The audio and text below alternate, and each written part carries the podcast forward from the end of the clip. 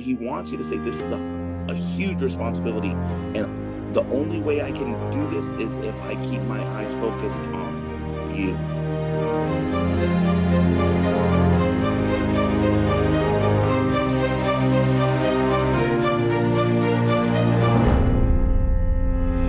Hello, this is the Adventure Through the Bible podcast. My name is Matt. Joining me today are our friends Karen. Good morning. And Tracy. Good morning. Good morning. So, has everybody had a good, uneventful, stress-free week? What's that?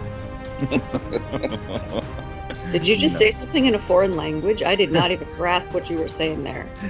Words coming out, and none of it makes sense. Yeah, no, it's been a kind of a crazy week all around for a variety of reasons, between things happening in Texas and people with ailments that need healing, and apparently Karen is turning to witchcraft. So, no, okay, I'm kidding. We have to explain this. That's just not even nice. I'm kidding. Okay, I'm kidding. Guys, what I'm actually doing is I'm trying to make some voodoo stuff. No, I'm trying to make some alchemy. No, I'm trying to make a skin salve. So I'm a redhead, and I'm like clear.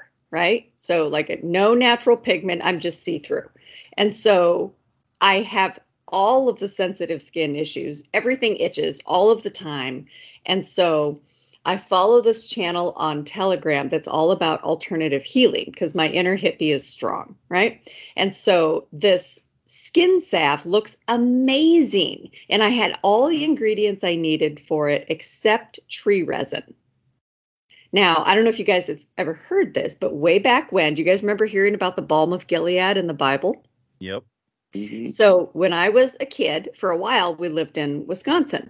And these neighbors that we had, one of them was my friend Lori. She was 1 year younger than me, if I remember correctly. And one time there was an accident. She got hit on the head with like a serious log. Like they were out getting firewood or whatever in the woods, and she got hit and it split her scalp open. And so I anticipated that she would go get stitches, but no, they put Balm of Gilead on it, and she healed up without stitches. So I asked her, I'm like, what's in the Balm of Gilead? Like, what is that? And she goes, oh, it's just half olive oil and half pine pitch. And I was like, what? Really? And so I've always kind of had this thing in the back of my head, and I remembered that. Okay, so fast forward until now I'm 50 years old, and I'm scrolling through this alternative remedies, health remedies thing on Telegram. And here's this thing that says one of the oldest skin salve recipes in the world. And it's like, you know, olive oil and beeswax and propolis and powdered tree resin, coniferous tree resin. And I'm like, what? I got to try it. So no, there's no witchcraft. But I want to try making some stuff, and I'm having trouble finding a mortar and pestle because this tree resin is hard. Like I thought it was going to be gooey and I would just need to like dissolve it down into the olive oil and stuff like that. No, it is hard as a rock. So I'm trying to figure out how to pulverize it. Witchcraft. It's not even nice. More than you ever wanted to know about what Karen is doing this morning. That's how Karen. I joined the call this morning. The inner chemist in me was like, mortar and pestle, what did you say? All right. Yeah. The grin comes back at 7 in the morning. We can do this.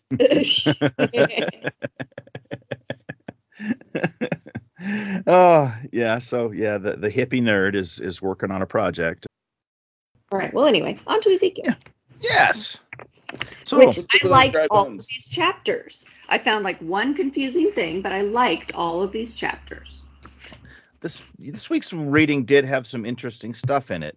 So just for the little bit of context, of course, we are studying the book of Ezekiel. This week we're looking at chapters 34 through 39. Last week we were talking about specifically mostly the king of Tyre and judgment on Egypt and all the things that entailed. And if those things interest you, especially the bit about the king of Tyre and the parallels with the fall of Lucifer from heaven, I would recommend if you haven't listened to that, go back and do so, because that is some really fascinating stuff. But this week we are getting into what I'm thinking is kind of the wind down of the book of Ezekiel. because we're in the last, you know, we're getting into the last handful of chapters here. And of course, Ezekiel is in Babylon. He was carried away early in the process of the takedown of Judah by the Babylonians. And they have, you know, we've gone through siege, and we've gone through cannibalism, and we have gone through, you know, any number of things.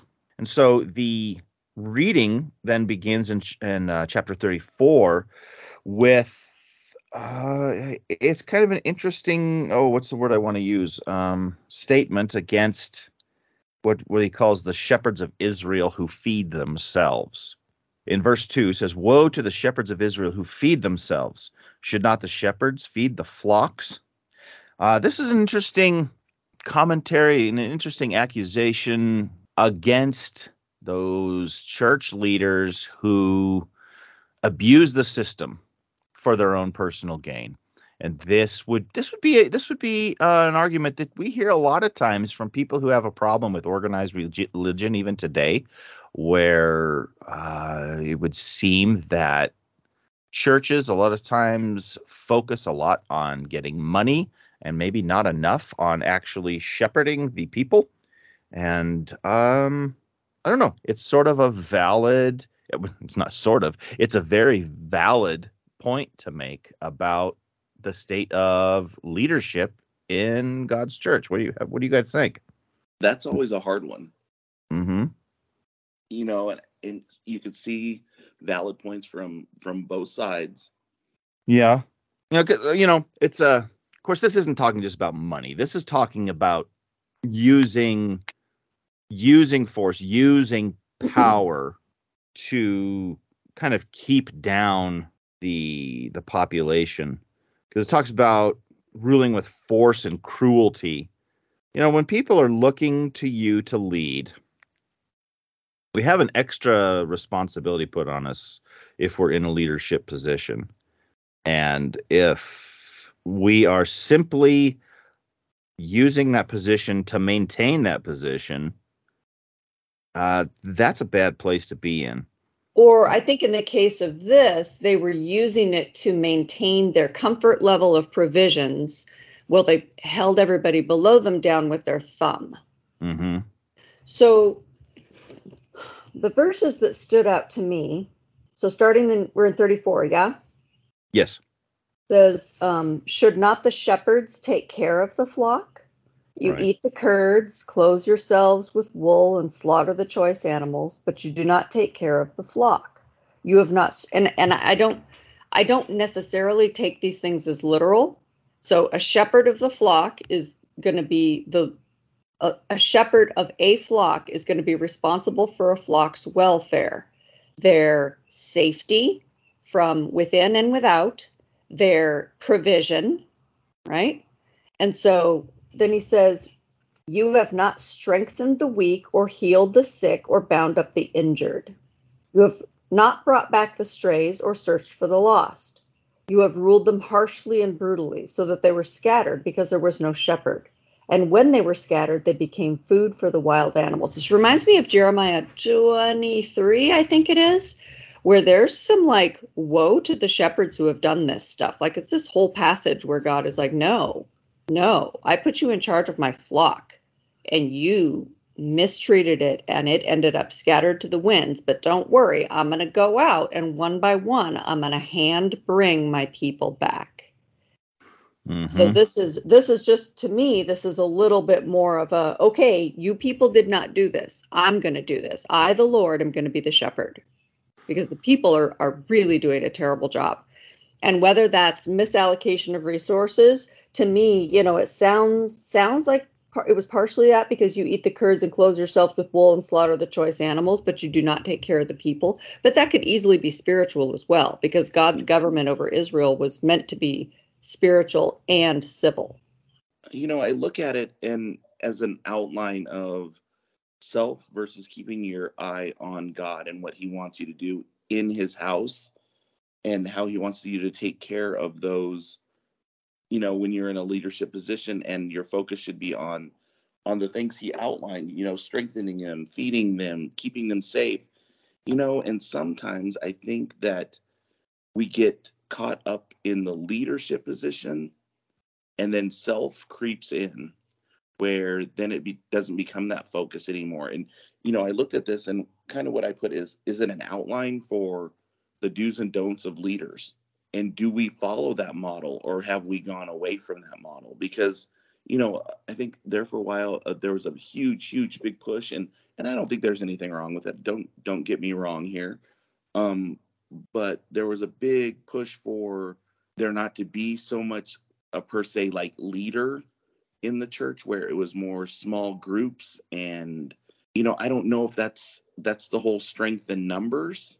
And I don't know if it recognized, you know, protecting those individuals, or did it allow like small groups to like maybe new believers that really needed that, you know, some mentorship. Does that leave them kind of to their own understanding? You know what I mean? Mm-hmm.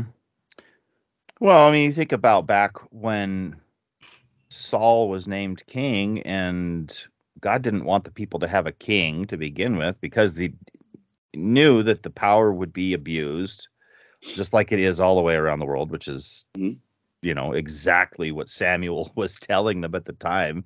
You know, he's going to use all this for his own purposes. And, well, how do you put, you know, you're going to see your kids drafted into the military. You're going to see your crops and goods used to hold up the government officials, all these things. And that's what's really, I mean, that's what's kind of being talked about here is where it's been played out now, where we've seen exactly where this can lead. And it has led to where God is basically saying the sheep have scattered because they haven't had a good shepherd. Mm-hmm. Where ideally I was supposed to be your shepherd, me alone. Right. And, you know, I think it's a good, we just had a sermon about that yesterday. It's like, you know, God was trying to tell Samuel, don't feel bad. They didn't reject you. They rejected me. Mm-hmm. You know, they don't want me to be their leader. And well, that's that history of infidelity that we have, mm-hmm. we're seen throughout basically everything we've read so far in the Bible. Is like humans have an attention span that's like 0.1 seconds long. And that was before the internet. Thank you very much. And then they, you know, they're just like, oh yeah, that's what I should do. And look, a squirrel, you know, and then they're off to the next thing. Mm-hmm.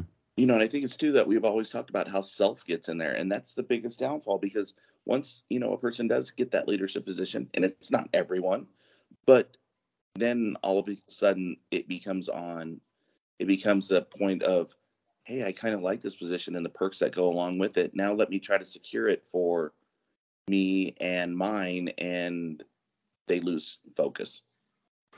Mm-hmm. Well, okay. So I work in the mental health field. And so my point of view on a lot of the stuff that we read comes from that sort of that psychology thing. And so there's this thing called Maslow's hierarchy of needs. And it feeds into what we are seeing here. And it feeds into one of the main reasons that humans are so easily corrupted. So Maslow's hierarchy of needs is this idea that our needs occur on a pyramid, and our very base needs, air, food, shelter, procreation, you know, our very basic biological needs in order to exist are our first priority. And humans tend to be needs-based. In other words, what we experience emotionally is typically what we're missing. You know, there's all this thing, well, be grateful and focus on what you have. Okay, human nature in its natural state tends to feel what you don't have. And so we tend to be needs-based. And so you'll find, like in my line of work, I work with people who are severely mentally ill. Many of them are coming off the street, like they've never had their own place before. And, you know, you look at their kitchen and there's cockroaches and they're growing mold in the sink, and you're like, why don't you know better than this? And they're like, what? I was raised by a drunk 15-year-old girl. I don't know any better than this. And so you have to show them, here's how you wash dishes. And if you clean up right, you know, you really have to show them basics. So those basics of life are first. And only when that set of needs are met Does your gaze, your intention, your wants lift to the next one? And then you experience that as a need. Well, now I want security. So, you know, first I need all my basic needs met. And if I'm living on the street or I'm a war-torn country, like some of the stuff that Israel's been going through, that's where your focus is. You know, like, can I go buy some dove dung for supper? Like, that's where you're at. It's base survival.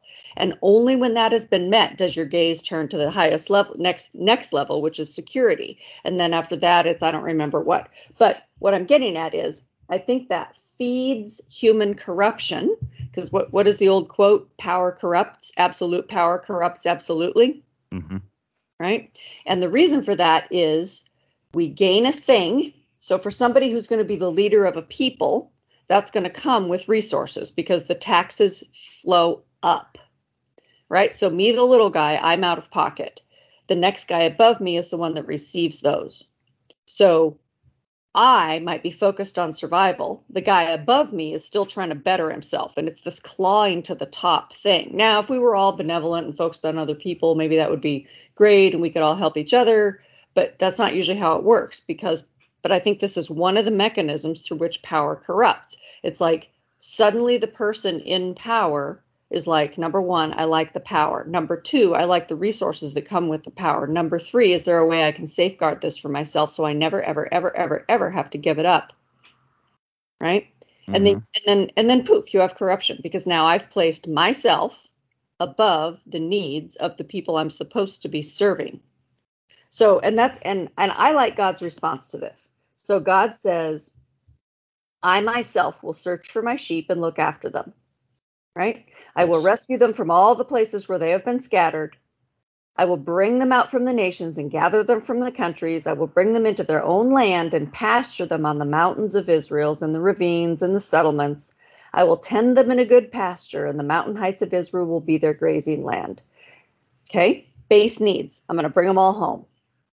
And then there they will lie down in good grazing land. They will feed in the rich pasture. I myself will tend my sheep and have them lie down. I will search for the lost and bring them back. I will bind up the injured and strengthen the weak. But the sleek and the strong, the ones who are feeding off the little guy, the sleek and the strong I will destroy. I will shepherd the flock with justice. So that's pretty cool. So he meets all of their base needs for day-to-day provision and security and care first, right? He meets them. And then in the next section, starting in verse 17, he starts talking about relationship with those around them. Mm-hmm. He starts talking about the infighting in the form of mistreating each other in order to get mine. Did you guys notice that? Mm-hmm. Like yeah. He takes care of the flock. He gathers them up from where they've run to. He brings them back home. He promises them good pasture and plenty of water and the safety to lie down in the presence of a shepherd. And he's going to take care of their wounds, and he's going to do this stuff. And then he addresses their internal behaviors. And by the way, don't poop where you eat. Mm-hmm. Stop trampling in your drinking water. Stop treating each other like this. We're going to correct that also. But he marches, right? And so this is me in my field. He marches right up that hierarchy of needs, from base needs to safety to now we're establishing good, solid relationships with those around us. I thought it was cool. Yeah. It is cool. And it's funny how we all kind of, I'd say intellectually, maybe emotionally understand that this is the way we want things, yet we constantly turn to people who want the power. I remember talking about once upon a time way back with Saul, you know, when he was first named as king and they couldn't find him because he was hiding. I almost admired that in him just a little bit, although it doesn't make for a good leader to be afraid. But the fact that he was like not seeking the power, I found very appealing. Yeah, I didn't think of it as him being afraid. I just thought of him as avoiding the spotlight. And what one of the jokes I've made for a long time about politicians is if you're the type of person who wants to be a politician, you're probably not the type of person who should be a politician. Yeah. So it's like it's a character thing. Like, yeah, I want to make some changes. Put me on there. Okay. Yeah. All right. Mm-hmm. Mm-hmm. You know, too, I think it's also the people that understand the gravity of their responsibility. And it weighs on them, and they know that. And I think recognizing that is essential. because that's what you want in the leader that understands that, you know what, I'm leading these people and there can be people that get hurt, and that's my responsibility. And I take that very serious, and I don't want anybody hurt. And that's their primary focus. That tends to make them humble and still accessible, and they haven't been corrupted. And I say that yet. Yeah.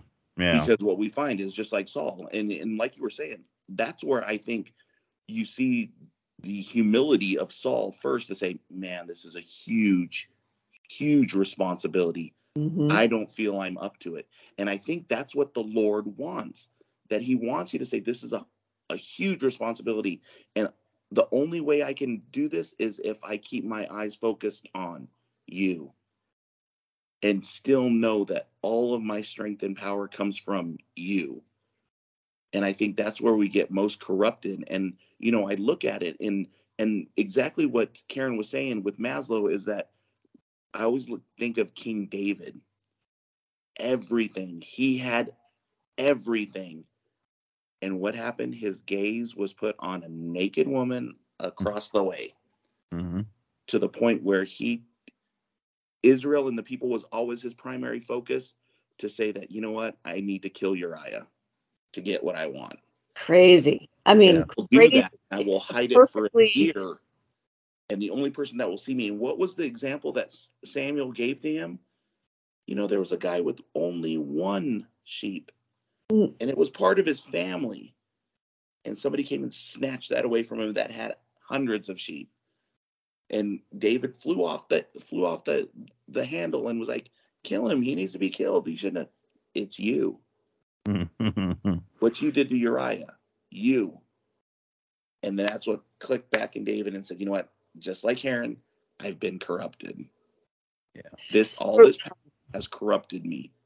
President Obama said something interesting once in an interview. He said, it kind of goes along with what we're talking about here and where Israel found itself. He said, you know, when people get into politics, this is an extremely rough paraphrase. When people get into politics, it's usually with the best of intentions. And like they see things not great in the world. They want to make a change. They feel like they could go out on that limb and make those changes. And then they get into the system and they see how big and complex it is. And they start, to use a word from the Bible, they start trading. So instead of, they end up losing their ideals, right? They get into the system and they're like, oh, well, it's kind of like, it's like a system of barter and trade for favors. And so you get caught up in the system and then you're just trying to get work done, but you end up giving away things that are important. And then in the end, you're just another politician. It's that's a pretty blatant, you know, that's tough. That's tough stuff. It is, you know, but I go back to this, but God always has the solution. Yes. He's like, but don't fear, because you know what? In light of everything that you've been corrupted and all the leadership and how terrible it is, I personally will go and find each one of those sheep and bring them back. Yep. And I will take care of them and I will be their leader. So, you know, and I think that speaks to some of the people that are disenchanted with the whole process and that say, you know what, I can't go to church. There's too much politics. You know what? Don't try. And this is hard to say because try not to look at that. Try not to be that factor that you don't, that's the reason you don't want to go to church. Be the factor of, you know what, God is leading you there and will provide for you. Yeah. But, you know, and I look at this younger generation and that's what I hear. Why aren't there 20-year-olds bombarding the church, packing the church?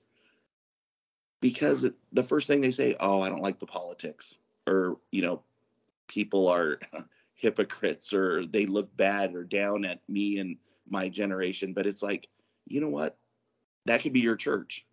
It's like you can go forward and you could make that your place of worship and good for your generation if you will just go. And I think that's what Satan wants, is that it's like, no, don't go. And then it erodes the foundation. Yeah. Yeah. Well, I do believe that Satan works to encourage the feeling of misfit in younger generations to where they, I've noticed, and I remember being this way myself when I was younger, like I refused to buy into a system that I knew could be good because I could see flaws in it. There is no such thing as a human system that does not have flaws in it. And that doesn't mean you shouldn't try. And that doesn't mean you shouldn't establish those relationships and try to make it the best you can.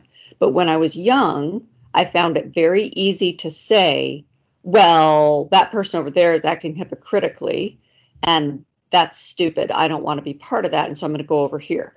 And I think that young people are struggling to find their unique place in the world.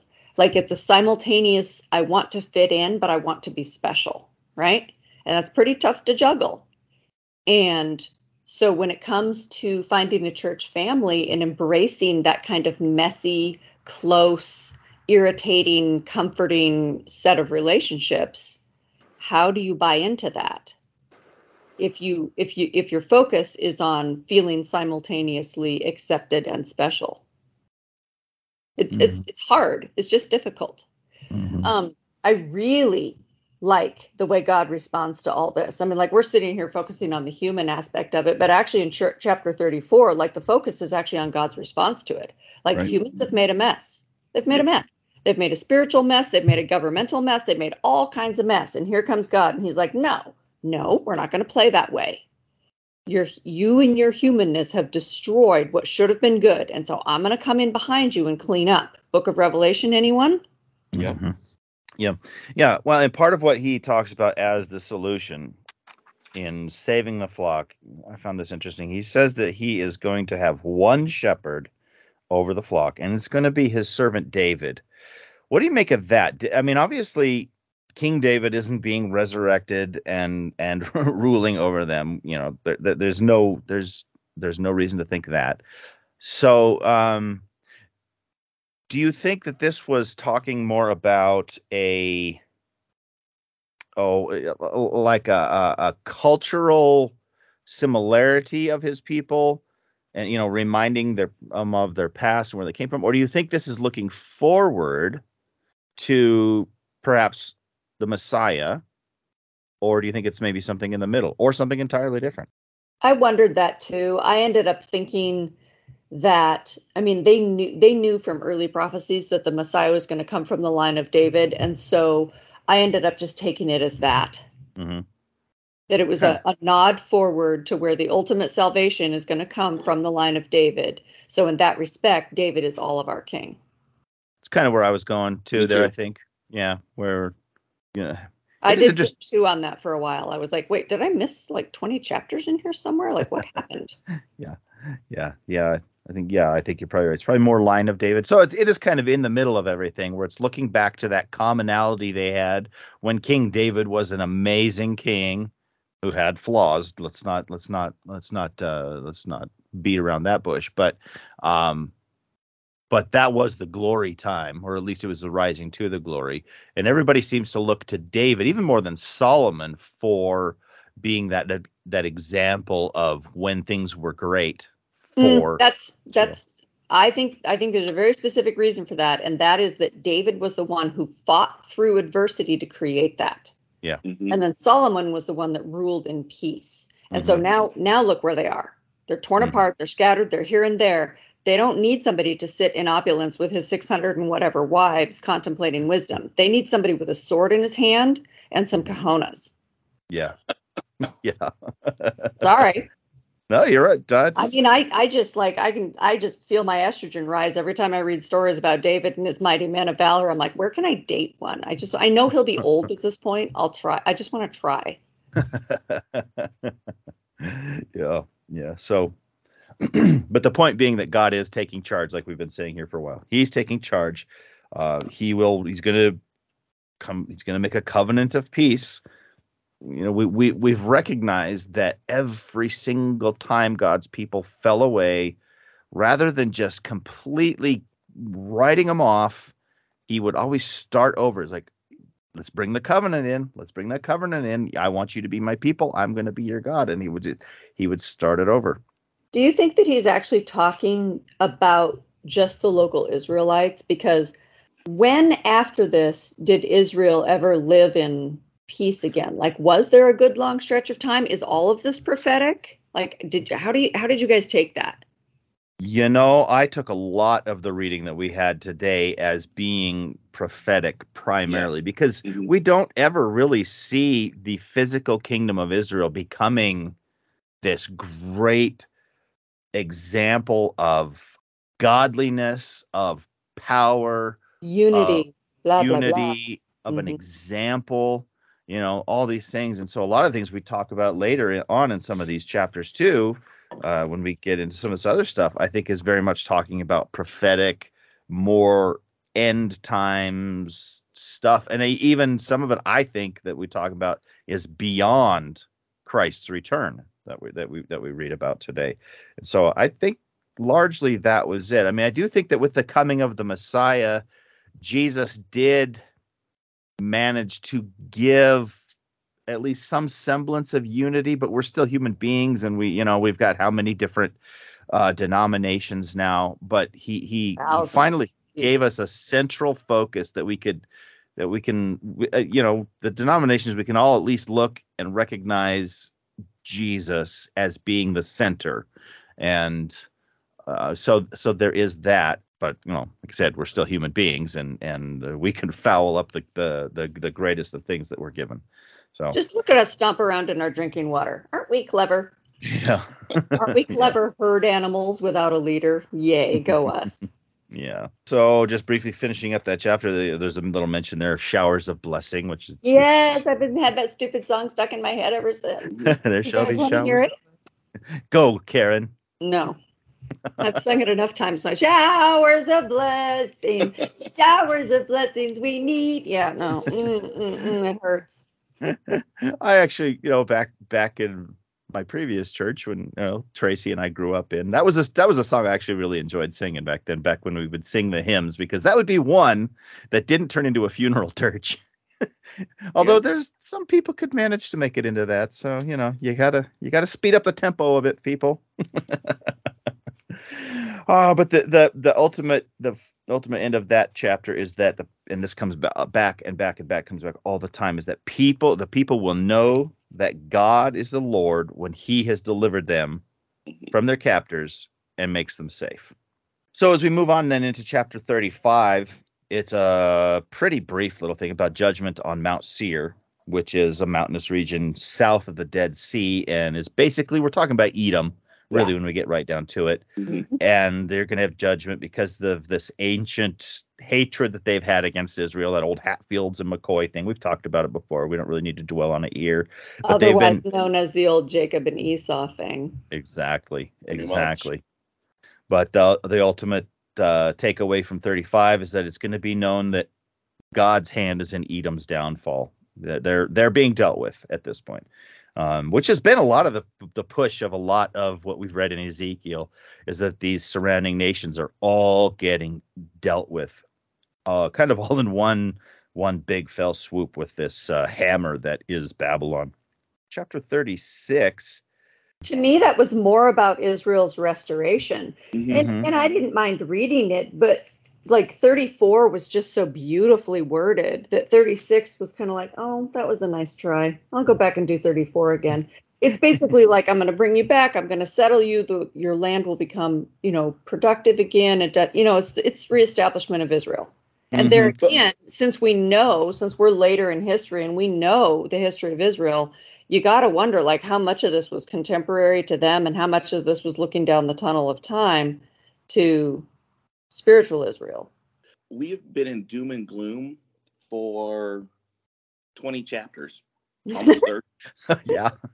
And I will take 34 and 36 because at least it's positive. You know what I mean?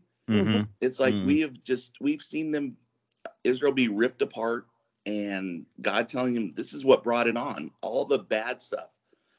But like we said, there's always that flicker at the end of like the 4 or 5 chapters that we cover that says, but wait, I will still restore you. Yeah. And our block this time has been just more of the restoration, which was on a better note to me, that I was thinking, it's like, okay, so maybe we're past the doom and gloom. Mm-hmm. Now, there was a couple of things here in 36 that I would like to discuss a little bit here. One of them being verse 18, where it talks about God's fury is for shed blood and idols. And I thought it was interesting that the shed blood gets mentioned before the idolatry, because we've read a lot about how God hates the idolatry. But I tend to think that when we talk about things and we make a list, a lot of times the lists kind of fall in order of priority. It almost seems like God is more upset with Israel and Judah's violence, maybe even, than he is about the idolatry. So, as a female, I'm just going to read this one verse, and then I'm going to complain for a minute. Mm-hmm. This is chapter 36, verse 17. Son of man, when the people of Israel were living in their own land, they defiled it by their conduct and their actions. Their conduct was like a woman's monthly uncleanness in my sight. Excuse me, creator of that particular cycle. Mm-hmm. Why would you say that's something undesirable? Ooh. I don't get it. Well, do you enjoy it? God made it. Certainly. But so is that an insult? You got to pick an insult. Why is that the insult? Because I think it's a way that it's viewed among the masses, male and female. It's not something that's looked highly and favorably, but serves a purpose. And sometimes, to me, I look a little deeper that says, you know what, it's not ideal for you. People don't enjoy it, but it serves the purpose of cleansing and restoration. And that's kind of how I take it.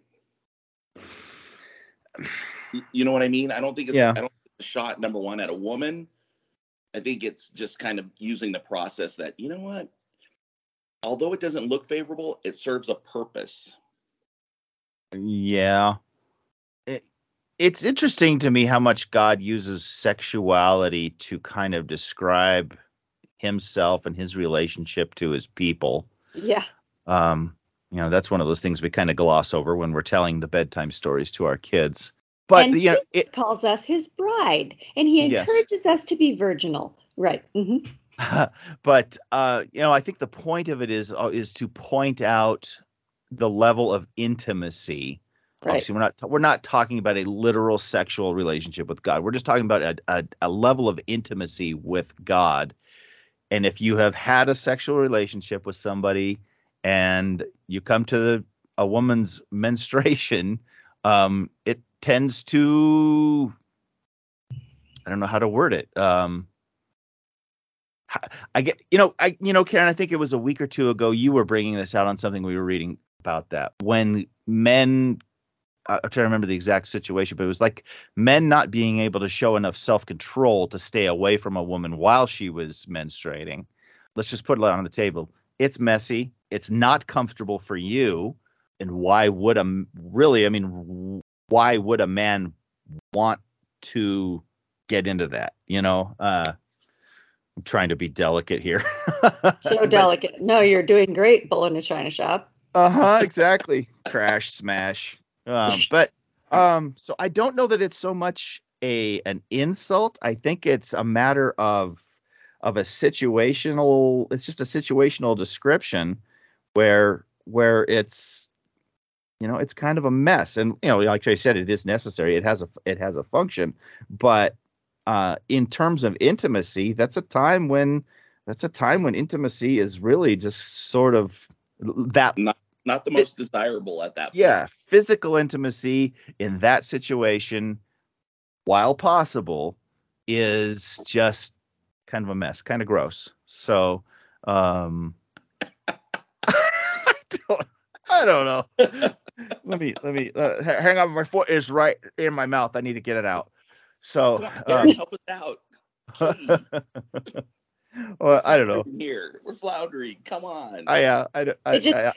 It's strange to me. I realize that the Bible sort of equates everything to spirituality, but the way that it refers to it as uncleanness, it's like, this is God talking. He made that uncleanness to happen.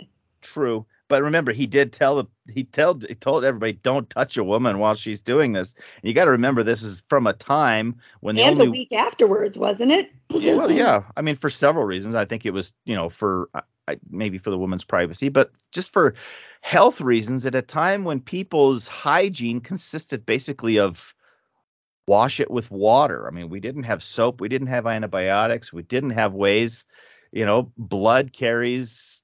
And they didn't get in the water much to begin with. Yeah. Yeah. So, I mean, when we call it uncleanness, it really was an opportunity for disease to spread. Not here we go again, but I mean, not that a woman is diseased, but Karen, there's just a number of reasons why physical contact at that time is just, especially in a time when they didn't have the medicines that we do. They didn't have the medical knowledge that we do. Just it was a good thing to stay away from. So what did you say, Tracy? I heard my name there in the background. What were you saying? Help us out, please. Please. I thought it was annoying. I don't understand it. I don't understand why women couldn't go to the temple during that time. It's like, that is a perfectly natural part of the life cycle. It just means you didn't get knocked up this month. Why should that keep you from going to church? If somebody told me that I couldn't go to church if I was having my period, I'd be so mad. I'd be like, that's it. I'm going to a different church. But are you thinking of it with modern context where we have ways of containing that? And really? And you're just assuming that everybody just bled down their legs to the floor before? No, of course not. Not. I just it was a different time. I don't know. Sorry. Anyway, it's very strange to me, and I'm not gonna lie, it got my hackles up just a little bit, because it was the author of that monthly process that is the ones using it as an insult. Yeah. Your conduct has been like a woman's monthly uncleanness to me. It's like, wait, why is that an insult? You made that to happen. I didn't choose this. No. Okay, that's it. I'm done with my rant. Maybe it was just the uncomfortable and undesirable part that he was alluding to. Yeah. One of the few times that I'm not throwing barbs at Karen and I end up in worse trouble for the effort. But you have the cutting room floor on your side, so take a hatchet to this last 6 minutes. We need have mercy on us, Matt. Take it out. Yeah. How about we move on? So another part about this that I was interesting, where God says that he is doing all of this to protect his holy name. It's God's reputation that's on the line in all of this, where his supposed people have done such a bad job of representing him that he's got to do a do-over and show and just say, this is not how my people should be acting. I'm not going to let it happen. We're going to make sure that everything turns around and people are going to know that my hand is in this. So as Judah falls, this is me doing it. As Judah is raised back up, this is me doing it. It's my name, God's name, that is being restored. At one point, he even says in verse 32, he says, it's not for your sake that I'm doing this. No, because he set it up that way. When we went back and, we've been mentioning Saul, but that's what he told Samuel. He's like, this is not what I pictured. It was supposed to be me. I was supposed to be the focus on the whole nation. It was my nation. It was a theocracy. We didn't need a king. You don't need a king. You have me. I've provided everything for you, but you want to be like the world. So I'll let you. Mm-hmm. And then I'll have to restore you because it's not going to go well for you. Yeah. Because that wasn't the intended plan. And hence we go back, just like we've always mentioned. It's Revelation all over again. I need to go back and I need to correct everything. Yeah. And I think, too, it's interesting that we tend to put ourselves at the center of the gospel. God died, or Jesus died for us. He did this for us. He's restoring me, where we forget to put that emphasis on God is the one who died. God is the one who is restoring. God is the one who is on trial. This whole thing is all about God's character. What's he going to do? It's way less about us and far more about him And we do well to remember that this is his story, maybe more so even than it's our story. Well, shall we get into chapter 37 then? And another song is stuck in my head. Oh, Dry Bones. Yeah. Dry Bones. Them bones. This is this is a very interesting vision that Ezekiel gets, if you're familiar with the story. If you're not familiar with the story, God takes Ezekiel in vision to this valley that is apparently just littered with human remains. And by human remains, we're talking bones. And it's calls them dry bones, which indicates they've been here for a while. There is no life left in these bones. They're just laying out there on the ground. You know, in my mind, I'm thinking, okay, was this the site of a battle? Are these, you know, is this like some literal valley somewhere? I kind of doubt it, but definitely though it is a depiction of a place where life is absent. And Ezekiel's commanded to tell the bones that God is going to restore life to them. And so as Ezekiel is speaking to them, these bones begin to form flesh back on them. You could probably imagine some Hollywood, in fact, you know, the first thing I think of, here's a great a reference for Bible study, but the Mummy movie with Brendan Fraser several years ago, when the mummy started to get all of the muscles and stuff back on his body. You know, it was kind of a cool but really gruesome looking scene. I mean, if you can imagine these bones and then like the body reforming from the bones out, and you can imagine, you know, the organs and the muscles and sinews all coming on and wrapping around the body and intertwining the way they're supposed to, and then finally you have skin, and then you have a human being or a human body laying there, not just bones. I just a site like this must have just blown the mind of a guy who didn't have Hollywood already to showing him what this could possibly look like. Yeah, I was just going to say, I was listening to you draw an immediate correlation to Hollywood, and then like Ezekiel didn't have any Hollywood. He was just like, oh, whoa, did you see what just happened? Uh-huh. But he had some of those other moments. Remember we had alluded to that, some mushroom context back in the beginning? Mm-hmm. You know, so he was one for vivid visions. He's seen some weird stuff, that's for sure. Yeah. But so now it seems like now you have a valley that's riddled with bodies. They're still dead, but now it just, you know, basically a valley full of corpses. And God says to him, prophesy to the breath. That word breath there used is ruach, which is means wind. It's been translated as spirit, essentially. But you know, prophesy to the breath. And so I don't know exactly what he says, but as he does this, life comes into the bodies. It's restored. They begin to breathe.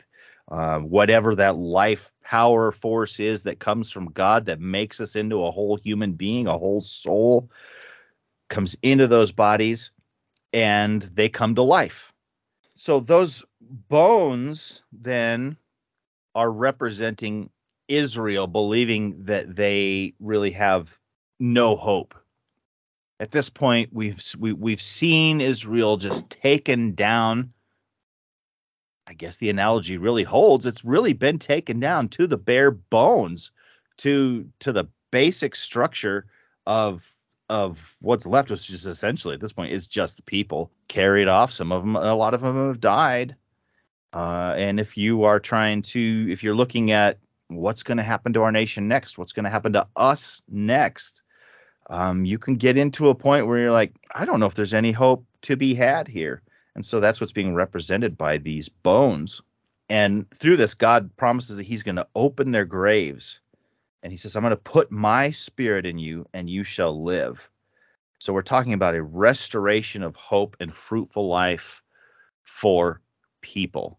I think there's a lot of people even today who really could benefit from understanding this vision.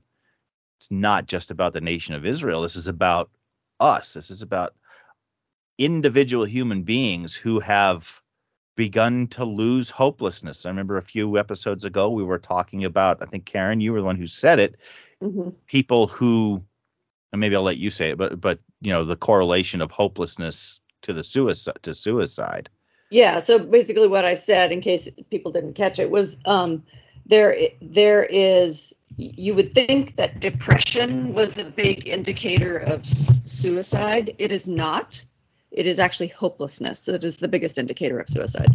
Yes. And so this restoration of hope and a fruitful life is what's being represented by God's ability to take even things that seem dead and restore them. It's a, I don't know, it's a valuable message. I know a lot of people have really attached themselves to that hope, and it's a good hope to hold on to, that God can restore you no matter where your life is, no matter where you have found yourself. If you can trust in God, he is able to restore you. When he's talking about the valley of the dry bones, I think this can be anyone who's died out. I think he's talking about the heart and soul of Israel, which is the heart and soul of spiritual Israel as well. So I think that nations can read this, and individuals can read this, and you can take these promises for yourself. That's the way I see it. God can wake anything up. Mm-hmm. Like as long as there is something there to choose him, he can wake anything up. It doesn't matter how dead it looks from outside, from a human perspective. And I think this is a particularly nice, not nice as in flowers and puppy dogs, but nice as in sort of gritty and real. It doesn't matter how dead and decayed something appears to be. God can breathe life back into it. All he needs is choice, our choice. Yes. The chapter moves on then. It talks about two sticks. Ezekiel is supposed to pick up two sticks, and he's supposed to write on them a couple of things. One stick he's supposed to write, "For Judah and for the children of Israel, his companions." And on the other stick he's supposed to write, "For Joseph, the stick of Ephraim, and for all the house of Israel, his companions." And he's supposed to join the sticks together, and they're going to become one stick. And so God is reuniting the divided Israel to become one nation again, which I find interesting because it seems like mostly northern Israel, it's just gone. I think we've talked about before how they kind of just got dispersed, and those tribes just kind of disappeared. But I think the point here is that it's not going to be viewed as two separate governmental agencies anymore. It's going to be one unified purpose of following God. So I think there's maybe less of a literal aspect to it and maybe more of a prophetic aspect to it, seeing God bringing unity. He reiterates here, "David, my servant, will be king over them." And so I had a question again. Are we talking common background? Are we talking messianic?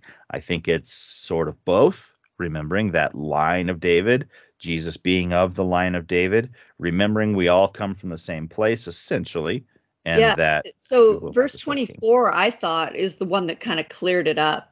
It says, "My servant David will be king over them, and they will all have one shepherd. They will follow my laws and be careful to keep my decrees." To me, that pointed forward. Yeah. So he talks about how he is going to set his sanctuary in their midst forevermore. Well, this obviously is not literal, because while we did get another temple, we don't have a temple right now, not a physical building sitting over there in Jerusalem. But the sanctuary, the joint where God and man meet, is a part of his people forever. But what about, like, in the New Testament, after the crucifixion, The temple is among us because your body is the temple of God. So is there a heavenly sanctuary? Yes. But there is no longer an earthly sanctuary where the day-to-day sacrificial system and atonement occurs. It occurs within each of us. So so I was curious what that meant. Like, when my sanctuary is among them forever, is that the presence of Jesus on the earth, and the way that changed, the way it eliminated the external sacrificial system and brought it inside of us? That kind of wondered about that. I think so. Because, I think it is Paul who very specifically says that our bodies are the temple of God. And he's talking about, taking care of your physical body there, but also, this is where the Holy Spirit lives in us. Yeah, that the physical temple is no more, but it is about Jesus having fulfilled things and the dwelling of the Holy Spirit in us. Go ahead. Yeah, Kim. I think the simplest way that I visualize it is that at the time of Jesus' crucifixion, the sacrificial system became real instead of symbolic, and it got down to the actual heart of the matter, which was our heart. And so it moved from being an external process to being an internal process. Yes. Mm-hmm. Which really is the only way that ever does become eternal, is because God has taken it out of our hands. It's him managing the system now and making it eternal. Yes. Okay, well, chapter 38, 38 and 39, we get introduced to something that we really haven't heard about before. Starts talking about Gog of the land of Magog. Now, we have heard the name Magog before. This was one of the sons of Japheth. So this would be would have been a grandson of Noah. But now we're talking about a nation, and I was looking at the map, and this nation is about 1,000 miles, literally 1,000 miles north from Jerusalem, if I was looking at the map correctly. This is only one of two times, really, that Gog and Magog are named at all, the nation of Gog and Magog. And so I was scratching my head reading about all this. Because, okay, let's get the context here. God is talking about how Gog is going to, at some point, attack Israel. And I'm jumping forward here, and see, I'm floundering because I'm very curious of why. I was very curious of why this nation is brought into the story now, because we haven't heard about them before.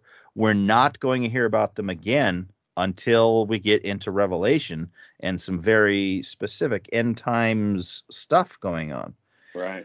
Like, we're talking after Christ's return, after God's people have been taken away, after Satan is here for 1,000 years in captivity, and the New Jerusalem comes back. I mean, that's way in the future before we hear about these people again. So I'm like, why Gog? And, it's talking about how they'll be led away with hooks in their mouths, like we talked about a couple weeks ago with Egypt. And it sounded like all their military strength is going to be intact. So it's almost like they're going to try to attack, but they're going to get captured and hauled off before that can happen. It very specifically talks about in the latter years, they will think they can invade an unprotected land of peaceful and prosperous people.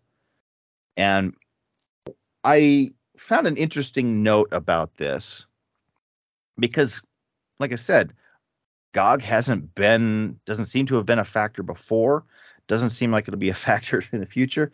But I guess at the time, and I don't know why Ezekiel would do this necessarily, but it sort of fits. But at the time,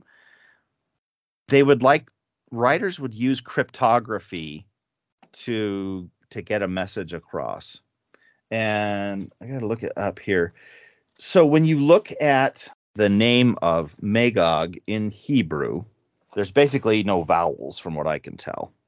So you would end up with what would be MGG, They would flip that around backwards, and then they would use simple cryptography where the, so I don't remember, it was the preceding letter or the following letter, I don't remember exactly how it goes, would be used. But then you end up with basically BBL. Am I making sense here?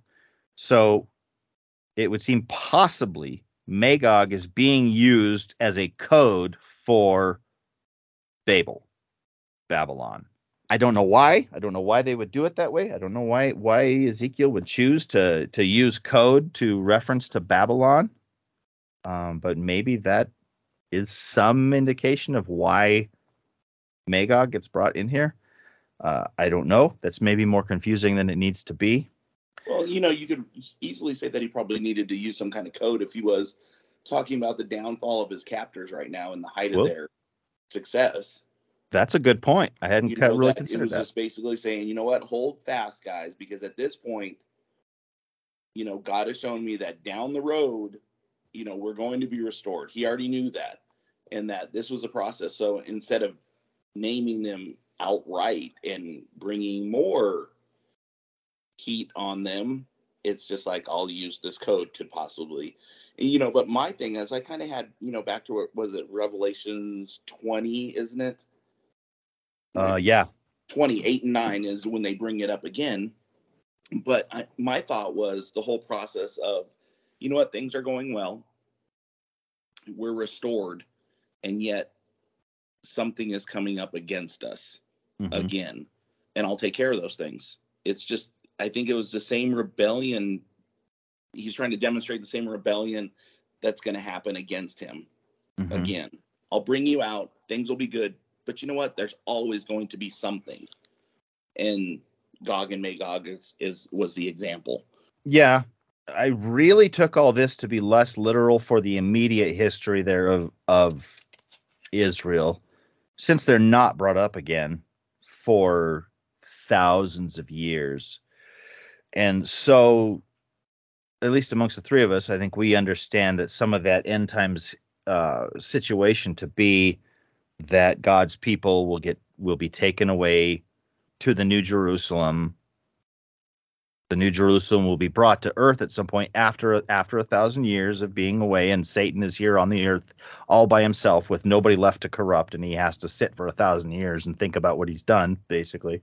But then there is like another resurrection where then those who have not been following God, have not been on God's side, rise up, and then Satan says, look, there's the city, they're just ripe for the picking, let's go get them. And that's when evil is finally wiped out for good. They don't even have a chance to, you know, build so much as a siege wall. You know, they don't have any chance to really do anything. They it's that last ditch effort to try to defeat God, and God finally says, no, this is it, not going to happen.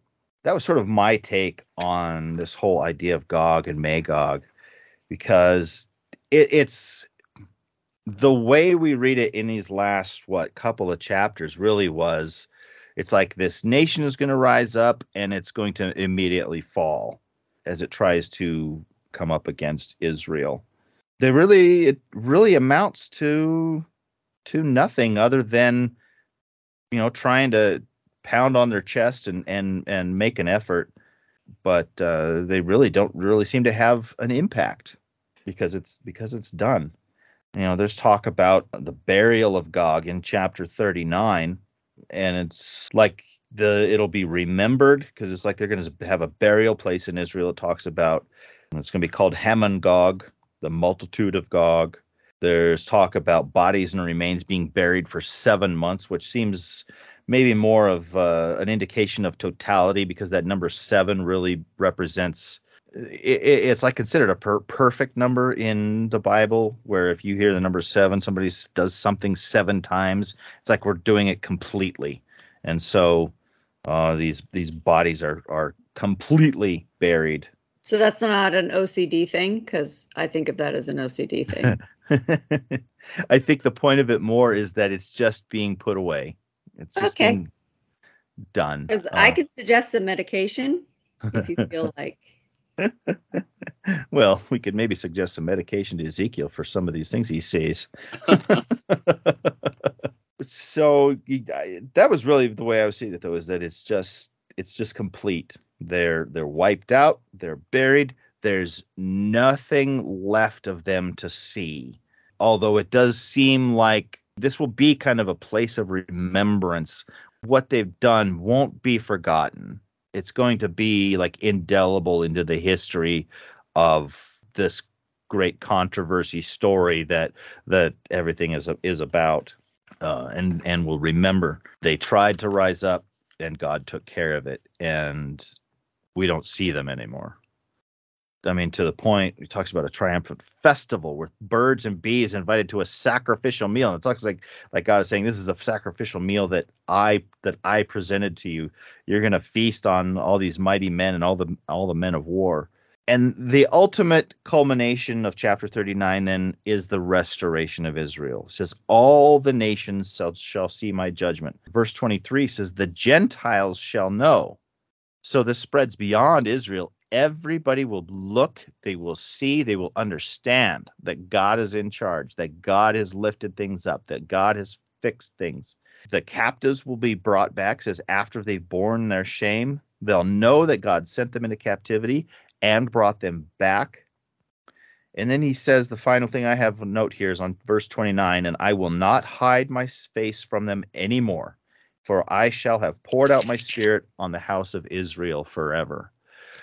So this is why I really take this whole thing with Gog and Magog to be more of the finality of all of it. So if it is a cryptography even for Babylon, I still think it's pointing to a point in the future when it is all finalized, when the conflict is done, when everyone who is alive understands that God is in control. The people who have died and been raised, they get raised long enough to understand God is in control and that he has the final word on all of it. You know, and I throw in there, I think, too, that there's the understanding that, yes, you're absolutely right. God is in control, that everything that he does is just and it's understood. Yeah. So there's no confusion. Why am I here? What did I do? I think it's all presented. Yeah. That, yeah. You know, and then, you know, you basically submit to, yeah, you know, your word is just and true. Mm-hmm. Yep. And we're burying the past. We all see where it was buried. We're not going to dig it back up. It's just going to be done. It's just going to be done. And God will not have to hide his face anymore, because his people will have at last learned the lesson. I agree with you. I've always thought that Gog and Magog were looking forward. Yeah, it doesn't really make sense for it to be literal at the time, because I don't know of any historical time of when they really did anything. So I'm not aware of it. I'm not a great historian. But. Yeah. Oh, we know. Fake it till you make it, Karen. That's my motto. Just kidding. Or until our millions of fans call us on it. Right. Yeah. Hey, you know, bring it. Exactly. I keep saying, send us an email. If you think I'm wrong, you think, you know, something, let us know. We'd love to talk about it here. Or you can just say it out loud and roll your eyes. I mean, that's what I always do. Thanks, Karen. Now we know why I don't have the camera on. Oh, I can hear the eyes rolling. Again. Great. Yeah. I can hear the eyes rolling. All right. Well, I think that'll probably about do it for this week. Now, next week, I'm going to throw something out there. Usually I give us like a definite of what we're going to do. I am going to give us sort of an open-ended option here, because we're getting at the end of the book of Ezekiel. There are 9 chapters left. Here's what I'm going to say. We will read the chapters 40 through 48. That's going to be the end of the book. Next week, then, we will talk about as much of it as we can get to in a manageable time. If we get through it all, fantastic. If we don't, we'll carry it into the following week, because It seems like some interesting historical things going to happen. There's some more visions of a temple that I don't think gets built. It seems like a lot of descriptive stuff, and we will just study it and see how it plays out. So listeners and fellow podcasters, we're going to look at Ezekiel 40 through 48 and see where it goes. While you are waiting for that, remember, please, if you do not like what we said, or you do, reach out to us at attbpodcast@theadventure.org. Remember that you can look us up on Facebook. Please be sure to share the podcast with your friends and family.